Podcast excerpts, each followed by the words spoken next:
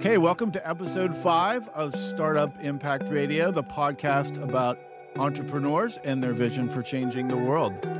The show is for people who love stories about startups and making the world a better place, and the occasional drink recommendation. My co host is Scott Tobe, CEO of Signature Financial Planning, and I'm Joel Reed, CEO of OpenArc.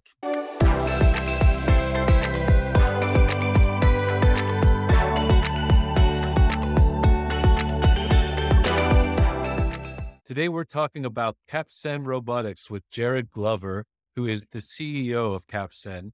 He's also a graduate of MIT and CMU. Pretty impressive. We'll discuss everything there is to know about industrial robotic automation. And thanks for joining us, Jared. Yeah, thanks for having me. Looking forward to it. Absolutely. So I'm curious, let's start big. What, what's your vision for this company? What, why do you exist? So the bottom line is that there's a lot of work that's not being done in the world right now. Um, a lot of that's because of labor shortages. If you look at just during the pandemic, just in the US alone, 3 million people retired early. Um, there's also new categories of jobs that didn't really exist a few years ago. All the deliveries, um, you know, food, food deliveries and so on that are happening. The giant you know, growth in e-commerce is is creating new types of jobs that didn't exist before. But what that means is it's pulling labor away from the work in the warehouses, in the in the um, supply chain, in manufacturing. Nobody wants to drive forklifts anymore. Nobody wants to tend machines.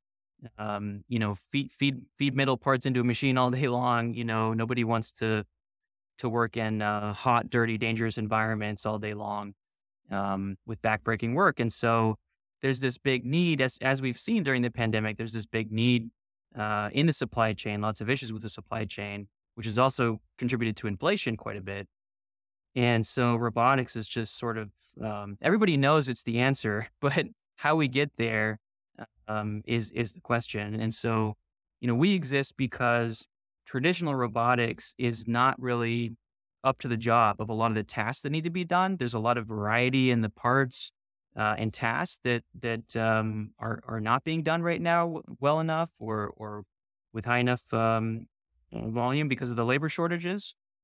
And uh, so we exist because robots need to get more capable, more intelligent, better at uh, doing a variety of tasks, more complicated tasks. And so uh, we provide the software that gives the robust those capabilities. And that's something that I've been working on. You, know, you mentioned my my uh, education background. I've been researching this for um, two decades now, more than two decades, and uh, something that we've been working on in the company for almost a decade now as well. Jared, for people who don't know a lot about industrial robotics automation, can you just share some of the challenges in that space? You, you talked a little bit about some of the things that need to happen for this to really become a vision. Can you unpack that a little bit more for our audience? Yeah. I'll, so I'll, I'll tell you about the first robot that we installed. Um, so it was uh, for an old, um, very traditional spring manufacturer. So they make they make things out of uh, they, they bend metal rods basically. They bend them into different shapes, springs and hooks and so on. Um, and a lot of their their parts they they, mach- they machine them, they cut them, and then they get dumped into bins. Uh, and the problem with these bent metal objects is that they can get entangled with each other. And so we um, we looked at their applications, and um, you know th- they were not something that could be done with traditional automation. You've got hooks in the bin. You try to just you know use a traditional mechanical solution to get them out one at a time. There were these things called bowl feeders that kind of spin them around and try to use clever dividing mechanisms and and and um, you know the shape of the bowl feeder to get them out one at a time or shake tables that just kind of shake them and then look at them with a 2d camera and try to get them out. You know none of that was going to work because they're just too entangled. Um, so we had to use our software to not just locate the hooks in the bin but to pick them out uh, one at a time, grasp them in the right way so that we could then rotate them to to let go of any that were tangled on the one you want. Um, and even that wasn't wasn't uh, good enough. Then the robot had to put it down and pick it up again from the other end so that it could insert the the tail of the hook into a machine that that flattens the end as part of a larger assembly process. Um, so so those are the kind of applications. That's just one example, but those are the kind of applications that were um, impossible. You know, that's sort of at the extreme end. There's a lot a lot in between, but the kind of applications that were impossible for robots before companies like us existed, and now um, they're able to do. And that's on the manufacturing side. In, in the warehousing side, there's a big challenge of adding mobility to robot arms. So traditionally, robot arms are just stationary. They're bolted to a table, bolted to some sort of big metal frame. Uh, maybe they're in front of a conveyor belt, or maybe they're just in front of a table and somebody's bringing bins of parts to it or something. Um, but that's not really what you need in most warehouses. And we've seen mobile robots in warehouses for a number of years now. The big one was, you know, Amazon early on, um, for more than a decade now. I think it's been, but um, you know, they they were designed to just carry around shelves, uh, carry around pallets, carry around bins, that sort of thing, and then you're still driving them to people, and the people are doing the hard picking jobs, um, picking varieties of, of, parts and doing things with them, scanning barcodes and, and sorting them, and so on. And, uh, you know, you're still just sort of solving half of the equation there. And it's also kind of uh, inefficient. You're doing a lot of driving back and forth of whole bins when really you just want one object from the bin. And so the best solution for for not only cases like like Amazon, where you're doing what's called each picking, picking one on, one item out of a bin at a time, um, or for for whole case picking, where you're picking whole boxes, really what the industry wants is a, a robot that can do what people are doing right now in the non-automated warehouses, which is you're driving around, uh, either a person's driving around a forklift or they're pulling around a cart and, uh, you know, picking just what they need, whether it's a whole case or whether it's an individual item out of a box or a bin, just putting that on the cart that they're carrying or on their, on their uh, forklift and, um, and just getting exactly what they need and, and driving away. And um, that's that's really the way that the industry has operated most efficiently with people for decades.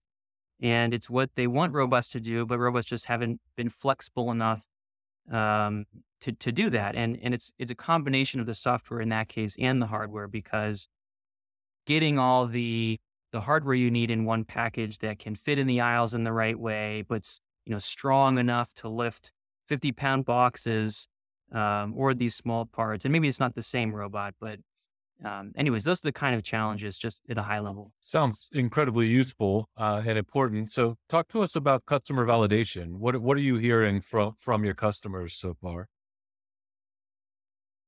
Uh, well, basically, in most cases, these are things that um, if they weren't working with us, they would have to be doing it manually or maybe not at all. So um, it's kind of, you know, there's a lot of, of gratitude, I, I would say, because the companies we work with tend to, like everybody, tend to have labor shortages. And so we're able to help them boost their productivity, um, reduce injuries. Also, that's a really big one. I haven't mentioned yet, but mm-hmm. especially when you're dealing with um, very repetitive motions, you can have you know, repetitive stress injuries. Um, but the big one, especially with with heavier objects, when people are moving around whole boxes or bins, is back injuries and shoulder injuries. People bending down too low, reaching up too high with heavy objects, um, it, which it's kind of unavoidable sometimes because you want to you want to you know utilize the space that you have, um, you know, in a really efficient way so that you maximize you, your uh, storage capacity in, in these warehouses and factories, but you know, that's not really what's best for ergonomics. And so there's always this, you know, this this trade-off between safety and, and storage density and production density and and um, that creates injuries. That's the bottom line. So mm-hmm. using robots gets rid of all of that. And we've even done some work in the nuclear industry where it's like really clear cut. Hey, the robot's in front of radiation instead of a person. Like, what's what's better than that? so, yeah, um, it's just yeah the story with robotics is so obvious. Everybody knows robots should be used in these places. They're going to be used eventually. And Um, you know, the challenge the challenge is that we're at a stage in the technology and the R and D development in the, indus- in the industry where, you know, even though I'm, you know, my company's at the cutting edge of the software development in the industry. I've been doing research at top universities before this, you know, cutting edge stuff. But even the cutting edge in the industry is uh, on, on the AI side is not anywhere near where humans are, right? And so we're at this weird in between stage of, hey, we've got software that's getting a lot more capable. We're able to get robots to do tasks that they couldn't do before, but it's still not as flexible, not as intelligent as people. And uh, there's still a lot of like very bespoke systems where this robot is designed to do exactly one thing. You know, maybe there's some variability, but like it's not just the software, it's the way you design the end effectors, right? Are you using a pinching fingered grasp? Are you using suction? Are you using magnets? How big is the end effector? How wide can it open and close? A lot of those things have to be custom designed for various applications, various sets of parts. Um, sometimes the robot needs to like switch between multiple end effectors for multiple steps of a task. So there's like, you know, hardware and software that's very bespoke, very, very complex that you're combining together um, which is really why I, I think is the biggest reason why you're not seeing robots adopted quite as quickly as the industry really wants because it just it takes time to develop all these different applications. Application is a, a custom program basically is what i'm hearing uh, given the state of ai as it exists today. Is that there, a fair there's certainly fair? a lot of customization yeah. Yeah. it's not it's yeah. not 100% i mean one of one of the biggest things that we add as a company is we have we have a very general purpose software core. And so we're able to very efficiently do these new applications. Like um, we had only done applications with stationary robot arms, bin picking, medical packaging, machine mm-hmm. tending, that sort of thing. That's all we had done for the first few years. And then um, we had a, we just started our first project with a mobile robot with an arm on it um, less than a year ago, beginning of this year and uh, we finished the the prototype of the product in about seven eight months um, with with one person basically. So it's uh, it's something we can do more efficiently than a lot of other companies out there but it's still you know it's seven eight months. It's not something where yeah.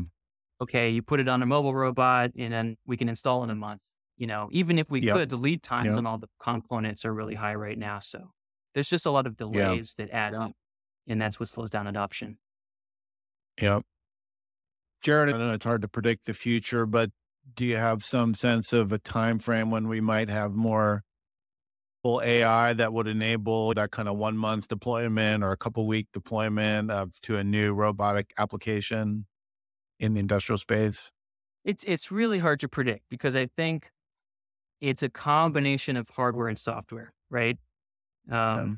So if you if you really want to get to the level where you know, you can you can have a robot with very general purpose software and hardware that you can teach almost in the same way you teach a person. Maybe just show them how a task is done and have them try it, and then you like correct them if they do something wrong.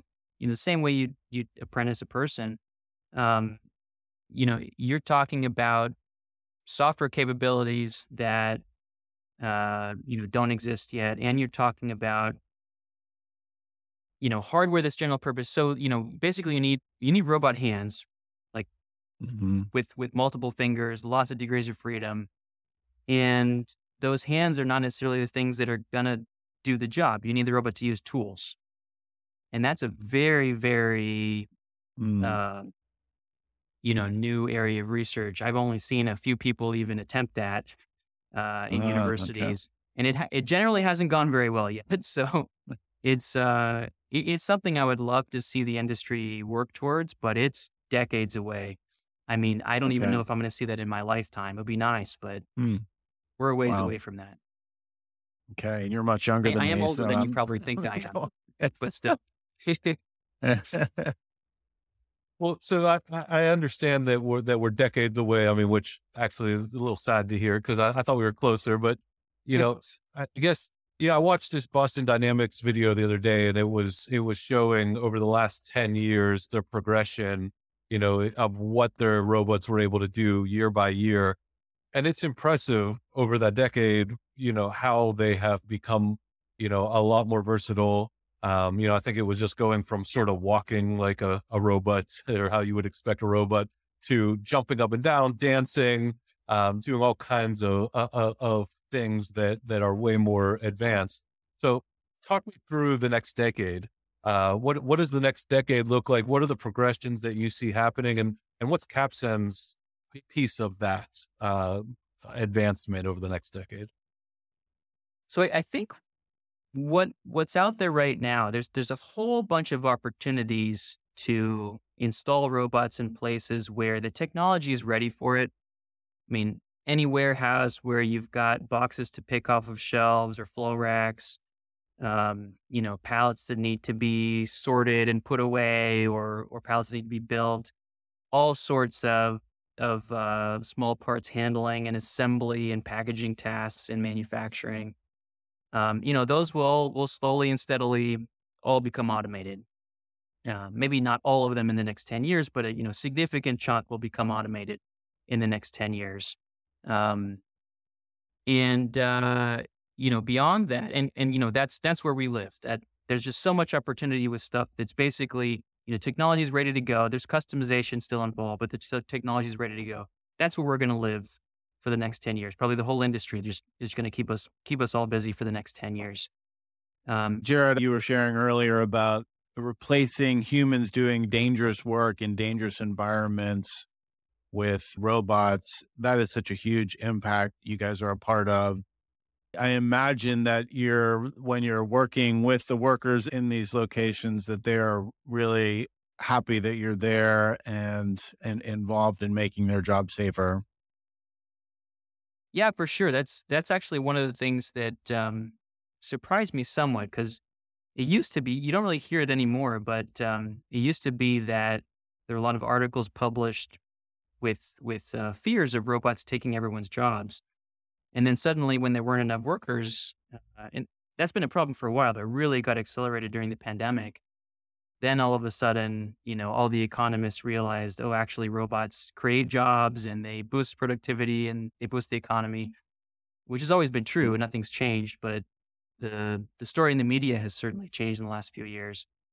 But but anyways, uh, you know, I went in with our first installation, kind of, you know, not not sure how the workers were going to react. Are they going to you know, like the robot? Are they going to view it as a threat that, you know, it's going to come after their job next?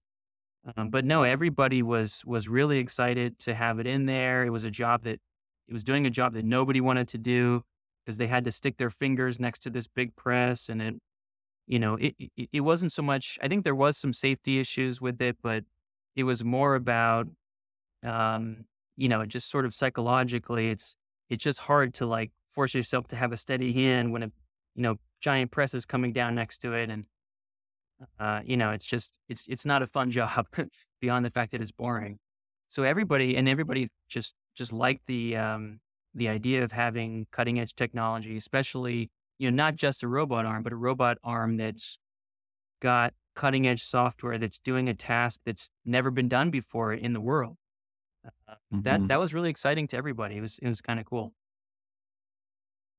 That is cool. So uh, Jared, I'd love to learn a little bit more about you. I mean, in the intro, we talked about, uh, you know, the fact that you went to MIT and CMU, which are arguably two of the best tech schools, certainly in the country, maybe in the world. Um, tell us about your origin story. How did how did you get to where you are today? Uh, that's a good question. I think it was a combination of uh, luck and obsession. Um, you know, so I was I was fortunate enough. My my dad was a professor at Carnegie Mellon, and I started taking classes at Carnegie Mellon young when I was 14. Um, it worked out because I was homeschooled, and you know I was ahead in math, and so I just started taking classes early. And then, um, you know, because I was I'd already done well in those classes, then they kind of had to let me in because I've already proven that I can do well.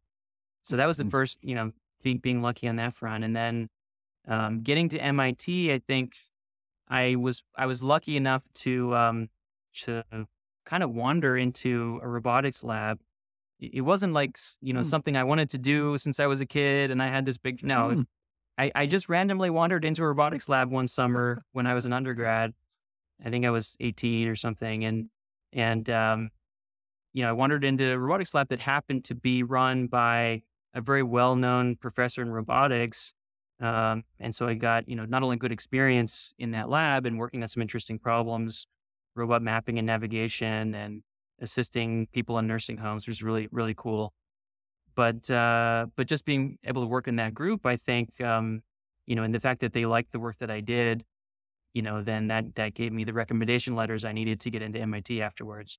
Even though my, my grades weren't perfect by any means, but, uh, but just having that direct experience doing research with, um, you know, well-known top-notch researchers, I think got me into MIT next very cool that you walked into a ro- robotics lab and got into this. That's an amazing story because my son, uh, I don't know if he's 12, but for the last several years, he's just wanted to do something with robots. So he's he's probably going to purposely wander into a robotics lab someday. he and his friends are very intrigued by robots. So you'll have a lot of uh, future potential employees, Jared, from this generation.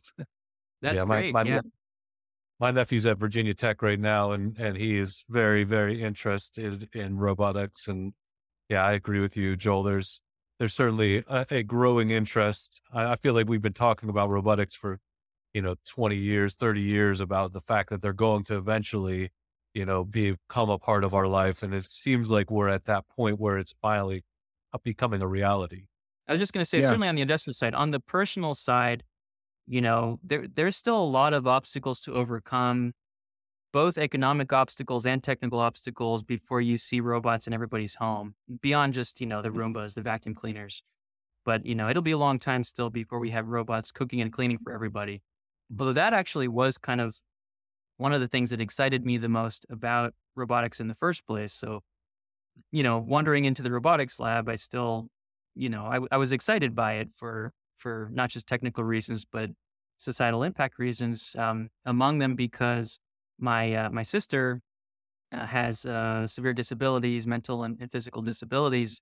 My young, younger sister, and um, you know, it's really it, it really uh, is is quite a lot for families to take care of, um, of, of people like that. And you know, it could be you're born that way, or it could be there's an accident, or just you know you get old and you need a lot of work, need a lot of help. But um, it's really tough for uh, for people to live independently without a lot of assistance. And um, so there's you know it's it's it's again an obvious thing people talk about. Robots should be able to help you live independently, should be able to assist with with things like that. Um, but it's it's it's a challenge because robots are still very expensive, and like I talked about mm. before, they are usually made for specific applications. So, uh, you know, we looked into this a little bit when we started, and we figured that we could probably make a robot that could, you know, brush somebody's teeth or feed somebody or help them eat independently. It'll cost $100,000 and it'll just brush your teeth. And then you need, need, need another robot if you want it to, you know, help you cook or something. And the, the economics mm-hmm. just aren't there. I think technically uh, there probably are some things in homes uh, or nursing homes that are possible now with the software and mm. hardware, mm. but it, it's going to be super expensive. And so I think it's still going to be a while before we see any of that technology really make an impact on those applications, unfortunately. Hmm. Hmm. You're just opening my eyes, Jared, to the potential here of really improving the lives of people through robots when you shared that story.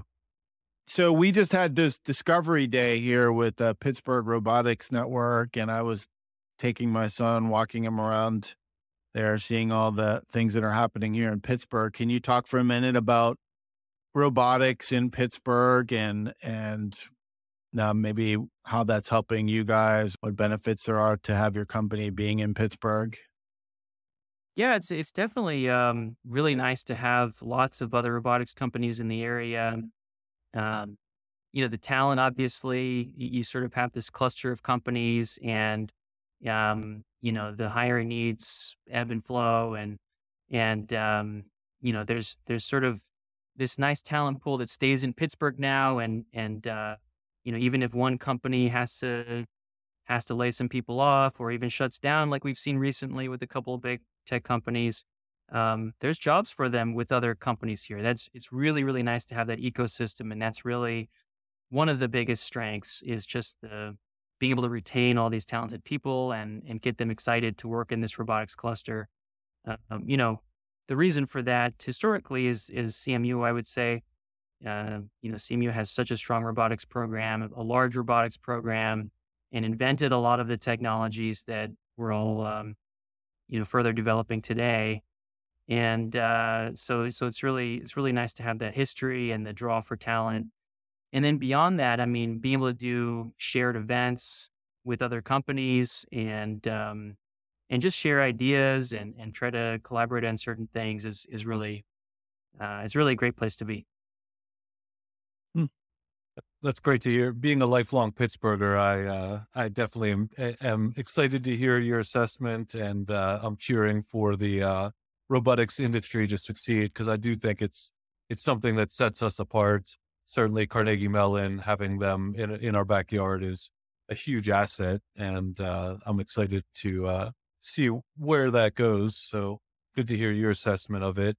Um, I'm curious if if you could wave a magic wand, what would your company look like? Oh, I I think um, you know, one of the things that I'm very proud of is our our culture. We're very, you know, we're still a very small company. We have uh, nine and a half people, and um, you know, very very collaborative atmosphere. I would love to grow very big and still try to maintain that that culture. Um, that's one of the things that is very important for me, and um, and and my uh, the rest of my management team is, you know, we've worked at. I, I haven't worked as much, but um, you know, we've worked at bigger companies. Uh, some of us at very big companies and seen some of the dysfunctions in those companies. And um, you know, it's really nice to work in a startup because you can cut through some of the red tape and get things done more efficiently, and everybody knows each other and and uh, and helps each other out. Um, and that's hard to that's hard to scale sometimes, but um, you know, I think we have an opportunity creating a new company. We're not that new anymore. We're eight years old, but but um, growing from a small company to a much larger company as as we scale um, our sales, I think we have an opportunity to try to create a company that uh, people are going to be happy to to come and, and work at, not just because we're working on exciting new applications, new technologies, but because it's just a, a good place to work and, uh, and, and people are happy here. That's that's really my my dream for the company. Mm-hmm. Jared, is there a value for you know that that maybe makes your culture unique? Uh, you know value amongst your leadership team for transparency or something else that um, really stands out to you that you could share with us? I think it's a combination of being very selective with who we hire. Um, you know, not just looking for the people who can get the job done, but the people who really are, um, you know, very collaborative, not too much, um, not too much ego, and uh, just just very good, good, helpful people. Um, diversity is is very important to us. You want to, you know, diverse in all all kinds of ways. Uh, you know, gender, sexuality, ethnicity, age. Age is actually a really important one, I think. Um, and we've got diversity of age, you know, on, on the leadership team too, not just uh, not just in the whole company, and that's very important. Mm-hmm. But um, you know, I think I think more than anything, it's actually just kind of the way we operate. Um, you know, we we try to have as much debate and discussion as possible about everything we do. So, you know, it's not just sort of me and, and my co-founder talking and making decisions and then we tell everybody what's happening but you know we really try to have as much debate and discussion as possible um, and again that's something that's easy when you have 10 people but but maybe harder when you have 100 or or 1000 so um, it's something we're going to try mm-hmm. to maintain as as much as we can hmm. yeah I know.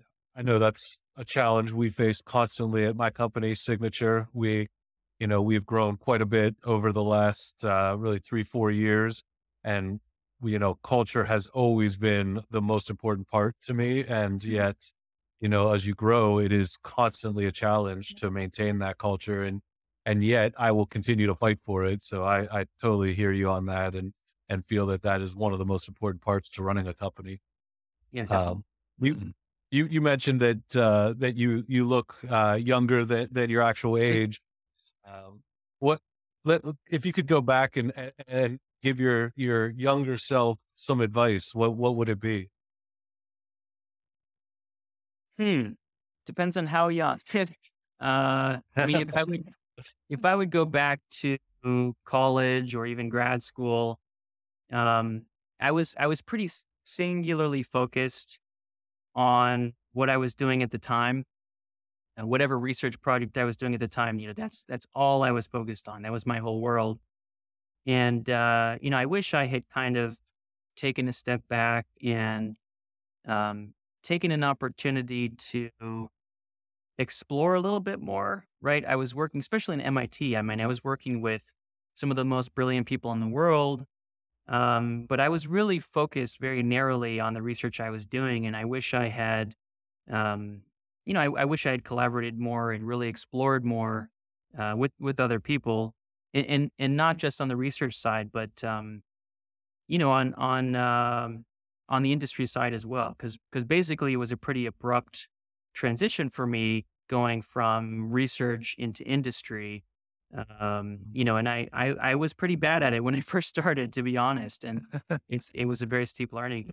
I wish I had kind of, you know, obviously I didn't. Well, I, I didn't say this, but I, I it's not like I've been planning to be a CEO my whole life and, and start a company. It's something that, uh, you know, I, I was interested in for a while, but um, didn't really have specific plans around it until pretty much right before we started the company. And um, you know, I wish I had explored more about um, about industry as well as variety of different research areas uh, when I was younger to to prepare me more for for what I'm doing now.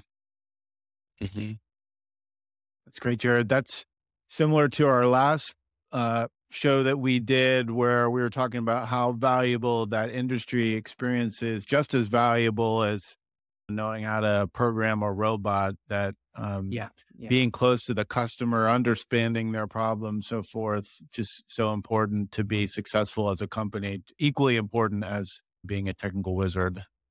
That's right. And you know, I I think the best um some of the companies that are able to grow the fastest are the ones where the founding team has that deep industry experience and ideally industry connections right off the bat. Mm-hmm.